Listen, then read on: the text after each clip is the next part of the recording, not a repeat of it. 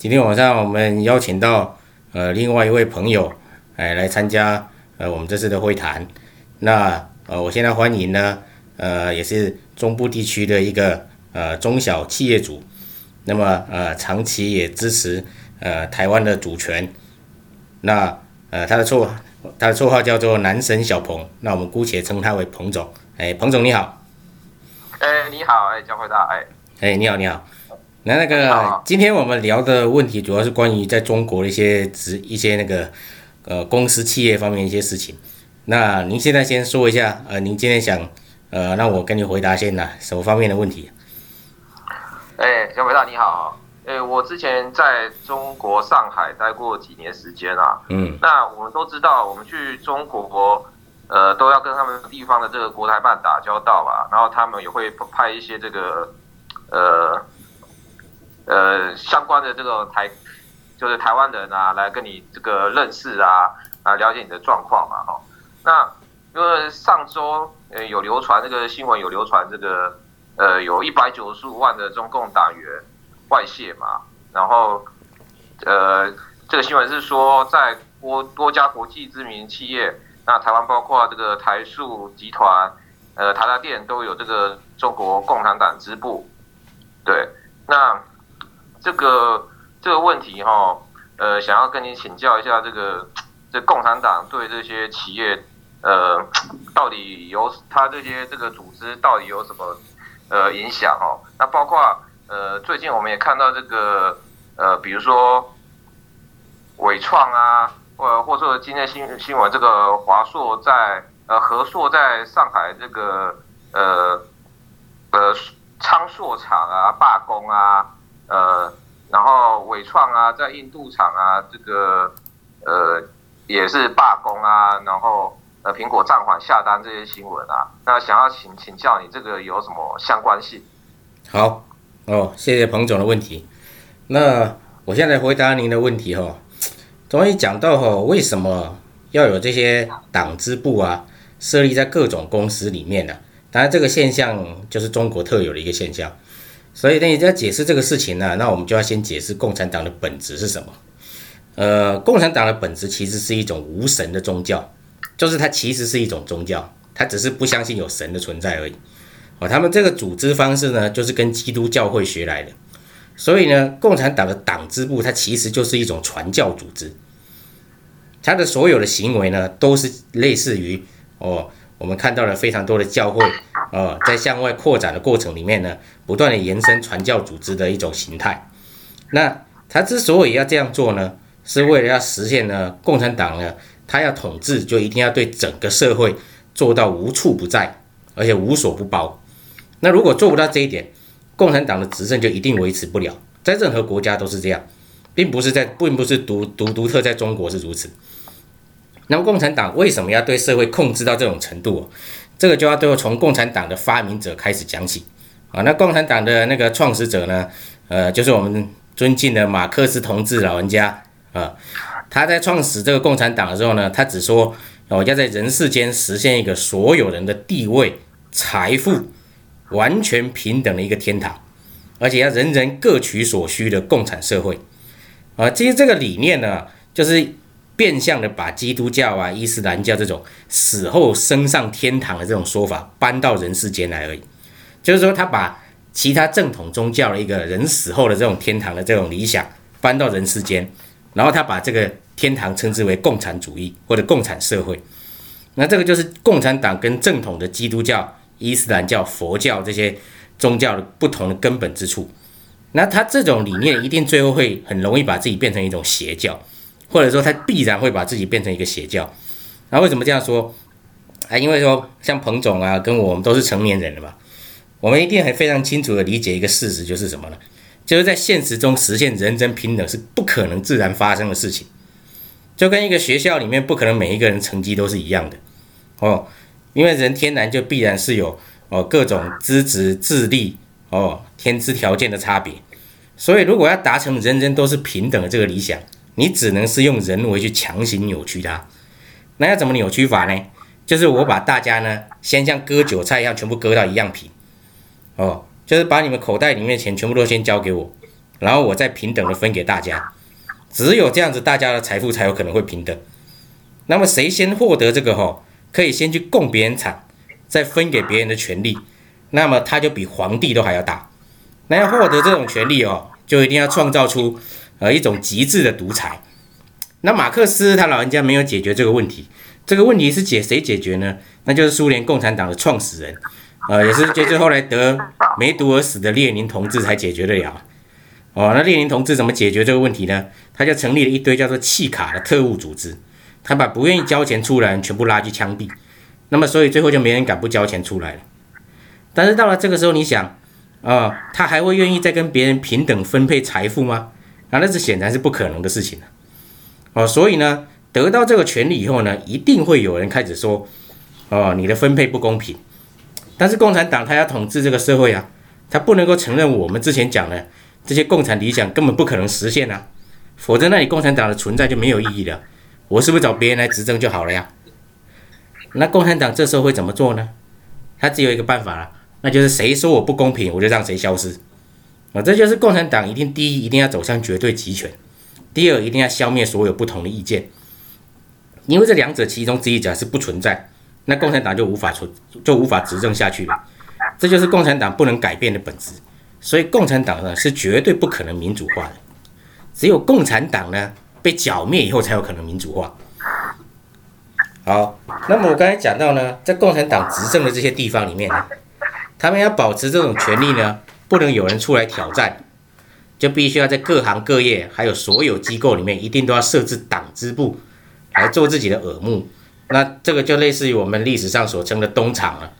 呃，这里要讲一个基本的事实，就是哦，共产党在所有的公司里面都会安插党支部。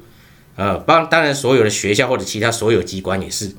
啊，它并不是因为只针对台湾而找上台资企业。啊，这是这这是一个基本的事实。那么。然后党支部的作用呢，除了当教杯啊，还有什么呢？哎，它大概有两三重的目的吧。那么第一重的目的是什么？就是在这些劳力密集产业里面啊，比如说像台湾的电子五哥啦，而且他们需要大量雇佣工人的这种公司里，它一定会有个特色，就是外来的人口远远多过于当地的劳工。我我想这个彭大应该在中国工作过都很清楚。好，那么呢？肯定的。对对对。所以呢，这个党支部第一层的作用就是要对外来的打工人员产生的社会问题进行维稳。哦，这时候跟大家平常想的是不一样的。共产党在这时候其实他是站在资方的角色的，他是跟资方一起剥削工人的。哦，因为在中国这边呢，那些外省甚至是外县市来的农民工，在当地人看来呢，就跟台湾的这些外劳或者我们现在称之为移工是一样的。广东人呢，对，广东人呐、四川人呐、湖南人、山东人等等，平时是基本混不到一起的，啊，只有在同一个省份的老乡才会聚集在一起。所以，任何中国的工厂，他只要雇佣劳工在几百个人以上，一定会按照他出生的省份跟他使用的方言划分各种派系，然后不同派系之间还会互相敌视，本地人会敌视所有的外省人。那所以想象中的所谓同文同种的中华民族，其实本质上并不存在。至少在他们平时生活里，广东人是根本不会认为山东人是同胞。那么由于这些外来打工的人呢，随时有可能形成各种小团体互相打起来，或者发动罢工，所以共产党呢要控制他这个 GDP 呢能够保持增长，他就反而要站在资方的立场，把他们镇压下去。那么，因为招商引资跟保证 GDP 的提升，是这些地方官员他主要的一个考核指标。哦，这里就要讲到为什么伟创它的印度厂会发生暴动，那就是因为原来在中国这种同样的管理模式下呢，当有工人要发生暴动的时候，反而是党支部会去维稳，啊，他们会把那些有能力来组织暴动或者是有能力呢组织罢工的工人呢，先给解决掉。啊、这个解决掉就有很多重的意思哦，包括把它肉体上的消灭都是有可能的哦。比如说，我们曾经听说过有一些中国的工厂会发生连续跳楼这个事件呢，它其实不是因为工人呢真的想跳楼，而是说白了，那些工人很有可能就是潜在的想要发动罢工或者工会，就是不受共产党党支部控制的这些工人，而且他们又有一定的组织能力。那时候反而他们变成党支部要优先肉体消灭的对象。那共产党这样做，一方面是为了 GDP 啊，另外一方面也是避免这些大量外出打工的工人哦，他会变成不受共产党控制的工会。好，那么所以这种煽动罢工啊，或者是组织工会的工人，他很有可能通常会被施行处理。哦，所谓施行处理呢，轻就是把他遣回原籍，那么重则就是被自杀。而且越是相信马克思主义那一套的工人死的会越惨，因为他越认为共产党他是。那个他是那个站在工农阶级的政党啊，应该是站在我这边的吧？那其实他这个时候他就犯，他就犯了一个极大错误，就是共产党在这个时候，他反而是站在劳，他反而站在资方那边。所以我们在中国看到了这种哦非常恶劣的工作条件之下，反而比较相对东南东南亚的这些国家呢，呃，工人暴动反而会比较少，但不是因为在中国的条件待遇比较好。而是因为在中国这些工人，第一大部分都是外地劳工，第二个他们都是无组织，没有办法形成跟资方谈判力量的一种工会，除非是在共产党有意的组织之下，比如说像这一两天在呃和硕的上海厂发生这个事情，就可以很有可能看得到这样的一种工人暴动，极有可能就是党支部在背后所组织而且或者是遥控的。好，那么呢？第二种目的就是比较更高一层的目的。我刚才讲的第一种目的通常是为了维稳，那第二种目的呢，其实是要培植一些潜在的共产党干部，甚至是一些种子企，做那个种子企业家，他会让这些人渗透在台资企业或者是日韩企业里面，把他们的核心技术或者产品带出来，然后呢，再由共产党自己能够控制的人，另外成立一家竞争对手。甚至逐步吃掉对方，哦，比如说我们听说过一个什么叫做红色供应链什么讯的董事长，啊，是个女的叫王什么春，她就是类似于这种被培养出来的种子选手之一。这种模式很简单，就是只要共产党盯上了一家，比如说他们想要把它截，把它技术给截取过来一个公司，那么呢，他们安排进去这些党支部的成员。如果逐步的混上了里面的一些重要的干部，那么呢，他有可能就会向党支部上报，然后呢，在他能够取得了公司的一些核心的技术啊、客户啊、呃等等之后呢，他就会透过党支部的上报，然后呢，再结合共产党的一些什么扶持啊，或者是启动资金，然后共产党就会有意的把这个人呢培养成为他原来那个公司的竞争对手，甚至最后反过来他吃掉自己的母公司。但是呢，共产党在一个公司里面可能会分，可能会安插非常多个种子，最后成功的人其实是繁星里面的极少数，也就是我们看到的都只是最后成功那几个。那么内部人呢，盗取机密出去自己创业，那是中国所有企业家的心腹大患哦，因为这种事情太普遍了。那么这个时候党支部在里面的作用，其实反而有点像是。哦，在这个公司里面找到一些中干，哦，然后把它挖掘出来，哦，然后最后透过他把技术带出来，然后受到党的资金的扶持，最后变成了自己原来公司的竞争对手。这样子，共产党就实现了把这个技术控制在自己手里的目的。那么这些刚才讲的都是党支部的一个功能。那么党支部呢，这样发展起来以后呢，通常会有三种可能结果会发生。那么第一种结果就是。我们称之为就是类似于内需型产业的，像是旺旺啊、康师傅这种，比如说它是依靠那个诶中国的这种国营事业作为客户，或者是消费性市场的这种诶私人公司，它被渗透，它被渗透到最后，它就会发现自己的所有关键业务都被当地人控制了，因为它的消费者本来就是中国当地人，所以它的经销商、客户、供应商也绝大多数都是当地人。而且这些最后连市场的管理者，啊包括政府里面的这些诶官员啊，当然也都是支持当地人的，所以他们很快就会变成最轻重的那一群。因为很显然啊，这时候中国已经就是他们自己的衣食父母，所以他们最后的结果一定是在党支部的渗透之下，他正式纳入到共产党管理体系的一个外围的国营事业。就比如说我们现在看到的旺旺就是这个样子。那么第二种情况就是类似于。呃，可以将一些关键技术输入的一些外资企业，或者是这种外资企业的供应商，那么他们是属于生产在中国，但是其实客户是在外的啊。比如说我们看到电子五哥就是比较典型的这种情况。那他可能会采取方案二的模式，就是会逐步的把它侵蚀掉。那么，但是透过非常多层的这种匪谍在里面渗透，取得技术，然后再透过共产党的资金把他们拉出来独立创业，再回过头来利用共产党的一些扶持啊、财政补贴啊，再逐步侵蚀掉他们的客户跟市场。那么最后他们还是会纳入到呃中共产党基这个这些各层党机构的管理或者是间接控制。然后最终他们就可以强行要求原来的这些外资企业做技术或者是数据中心的转移，呃，类似于我们听过那个云上贵州就是这个模式。那么还有最后一种就是死扛到底的，呃，在共产党眼里就是缺乏大局观啊、不愿意那个融入中国的这种呃外资企业，他们认为自己呢的定位哦是完全不符合中国共产党的要求的，所以经过了长期的渗透，甚至是批评啊。呃，甚至各种那个骇客的进攻都没办法让他们接受安排的话，那就只有按照敌对势力的把他们赶走。比如说像 Google 就是这种模式。好，刚才就是我讲的关于这些党支部的一个呃基本的情况。哎，彭大这边，你这边还有什么哎其他的问题吗？呃，这个我们这个这几天看到这个华硕有个小新闻是说华硕 ROG 风波嘛。这里，这个这个呃是说，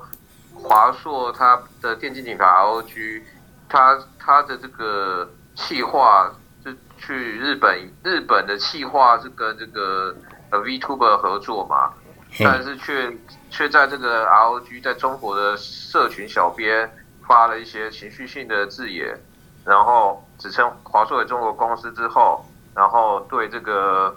这个日本的企划。去做这个影响，影响这个企划被取消。嗯、那像这样子的状况，呃，也是也是也是一个党支部对台湾企业或者是外资企业的一个影响吗？对，呃，应该说哦，这是有两种可能的。第一种哈，就是属于呃已经渗透进去这些中国员工哦，他们可能是基于一些个人的一些情绪上的一个行为。但是这种情况是很少的，而且这种情况如果一旦发生，很有可能反会会被呃党支部组织按照不遵守纪律的，呃就是这种这种处罚下把把他给赶出去啊、那严重不遵守纪律的，就是我刚才讲的哦，极有可能是莫名其妙的就从工厂厂房上面被丢下来，然后最后大家都以为他是跳楼自杀的啊、那我这里不讲哪个公司，相信大家也应该听得出来。呃，那个当然我讲吼，啊这种吼。行为呢，它更有可能就是已经被安插进去的这些党支部的这些呃匪谍里面，他控制了你这个公司的很多一些，包括对外宣传啊，或者是呃一些那种 app 啦，甚至是一些重要的一些发言的这些位置的时候，你就会看到他们会把非常多党支部的意志带进去里面。就是说，这个时候你其实就已经形成一种尾大不掉的状况，就是你公司已经很难反过头来完全控制它，让他们按照你的意思行动。因为这时候他必然会搬出政府啊、国家呀、党啊、党支部等等这个各种高帽子。你如果要硬去处理这个人的话，很可能华硕就整个在中中国立刻就被一堆小粉红进攻，然后就立刻就黑掉啊！这是一个典型的模式。有时候他们是故意刺激你这样做的。他其实这个做法就是想说，来看看你测试一下你的底线。你如果忍不住了哈，反过来要把这个人处理掉，那很可能你遭接下来就遭到一一一系列在网络上面扩大性的报复。就是在中国，我们看到他经常抵制这个、抵制那个，通常都是这样来的。呃，第二种情况呢，就是说他已经准备识破你，他干脆就想来制造一个事件，比如说在和硕这个事件，他如果感受到，哦，比如说和硕很有可能准备把他的产能呢迁到印度啊或者越南啊，他就故意制造这种事件，然后事件闹大之后，最后呢，哎，当然政府一介入了，一介入那就完蛋了，那简接下来你的所有的设备、资金。哎，等等这些东西都你都很难迁移出去了啊，这也是另这是另外一种做法。那么一旦是你的这个公司里面已经大量的被这种呃党支部派来的干部给渗透进来之后，哎，也有一些方法是可以处理的哦，我也可以给一些建议。当然我说这些建议当然还是最多只能适用在我刚才讲的，起码你是客户跟资源哈，在外面的这种公司。啊，如果你是完全吃中国饭的，比如说像旺旺这种，那当然你什么你又做什么都没用，因为它本身就已经已经是共产党的，呃外围国营事业了，可以直接这么讲。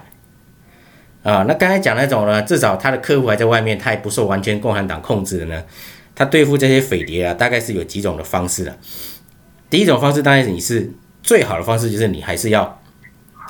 安插信得过的自己人在他们的党支部里面。就是我们现在讲的共产党的党支部，其实也不是什么好处都会给。呃，坦白说，现在共产党党员经常要交党费啊，然后还要呃动不动那什么呃学习强国那个积分啊，每个月要哎每个月要要要达到多少啊？所以有时候他们也觉得哦，现在作为一个党员的身份，反而是付出多过于收获啊，有时候觉得很烦。那么在这种情况下，我刚才讲那种能够得到党的那个支持出来创业这种人，其实是极少数中的极少数。那么绝大多数其实没有得到什么好处的 loser 会怎么样呢？啊，他只是在里面。既然反正都是被人家使唤的，那么如果你这个公司里面的老板或者是人资的这些部门啊，你善于利用这种哦，对，对于党作为党员身份觉得没捞到什么好处的 loser，你加以控制利用的话，那你其实是可以把它安插在党，把安插在党支党支部里面呢，给你当做一个反渗透的工具，就是至少你可以知道，哎，他们在里面有可能是会做哪些事情啊。那第二种当然是你。你在核心岗位上一定要绝对排除掉他们，就尤其在管人事啊、财务啊、啊、哦、这些东西哦，是绝对不能够让他们的手碰进来。哎，很多台资的老板，他最后被沦陷的原因，就是因为这些中干的员工，当然很多，但第一他们很容易接触到客户嘛，因为你在中国肯定是当地客户，逐渐的会变成你，变成你的主要客户。那么啊，于是这些中干当然就逐步就会渗透进入重要的部位，哎，重重要的位置。啊，再加上他们又容易跟中国大陆这些共产党官员打打交道啊，哎，很多台资企业到最后都是为了跟这些什么共产党的外围组织啊，哎，国台办啊，呃，各种协会啊，啊，或者是申请政府补贴啊，而不得不重用中干的哦。那最后他们就慢慢渗透进来，啊，所以这些东西哦，你如果是能够见微知著的话，你从一开始你自己就要小心的把他们排除在核心外面，啊，那么我刚才讲的呢，还有第三种方法就是哦。你既然你如果在党支部里面也有一些你自己的要辈啊，你其实慢慢会知道里面的活跃分子，甚至以后非常积极的在诶找到这些党支部的上线啊，希望能够拿到启动资金，然后自己把核心机密带出去创业，这些人是哪些？你就必须要不断的把它轮调位置，呃，你千万不能让他在一个位置上面待太久，就是甚至也不要让他在同一个城市、同一个厂待太久，就是让他永远摸不熟状况。这样他即使想做的话呢，他也很难下手。呃，最后呢，当然就是你透过知道了这个他们的呃，你你企业里面的这个党支部的上线在哪里是很重要的，因为你必必须要截断掉这些人跟他们上线的联络，才能避免他们只要一找到机会哦，迟早都会跟党支部联手来，或者跟他们上线联手来反咬你一口。当然讲那么多，当然最核心的还有一点啦，那就是直接迁出中国是最平安的嘛。OK，大概就是这样子。好的，那时间差不多了。好，哎，那我们今天这个主题就呃聊到这里为止啊。非常感谢彭大的那个呃来来访。好，好，谢谢。哎，谢谢彭大。大对我们这个精辟的见解啊，OK，提供我们这个怎么样应对进退的这个解法。嗯，好，谢谢，谢谢，哎，拜拜。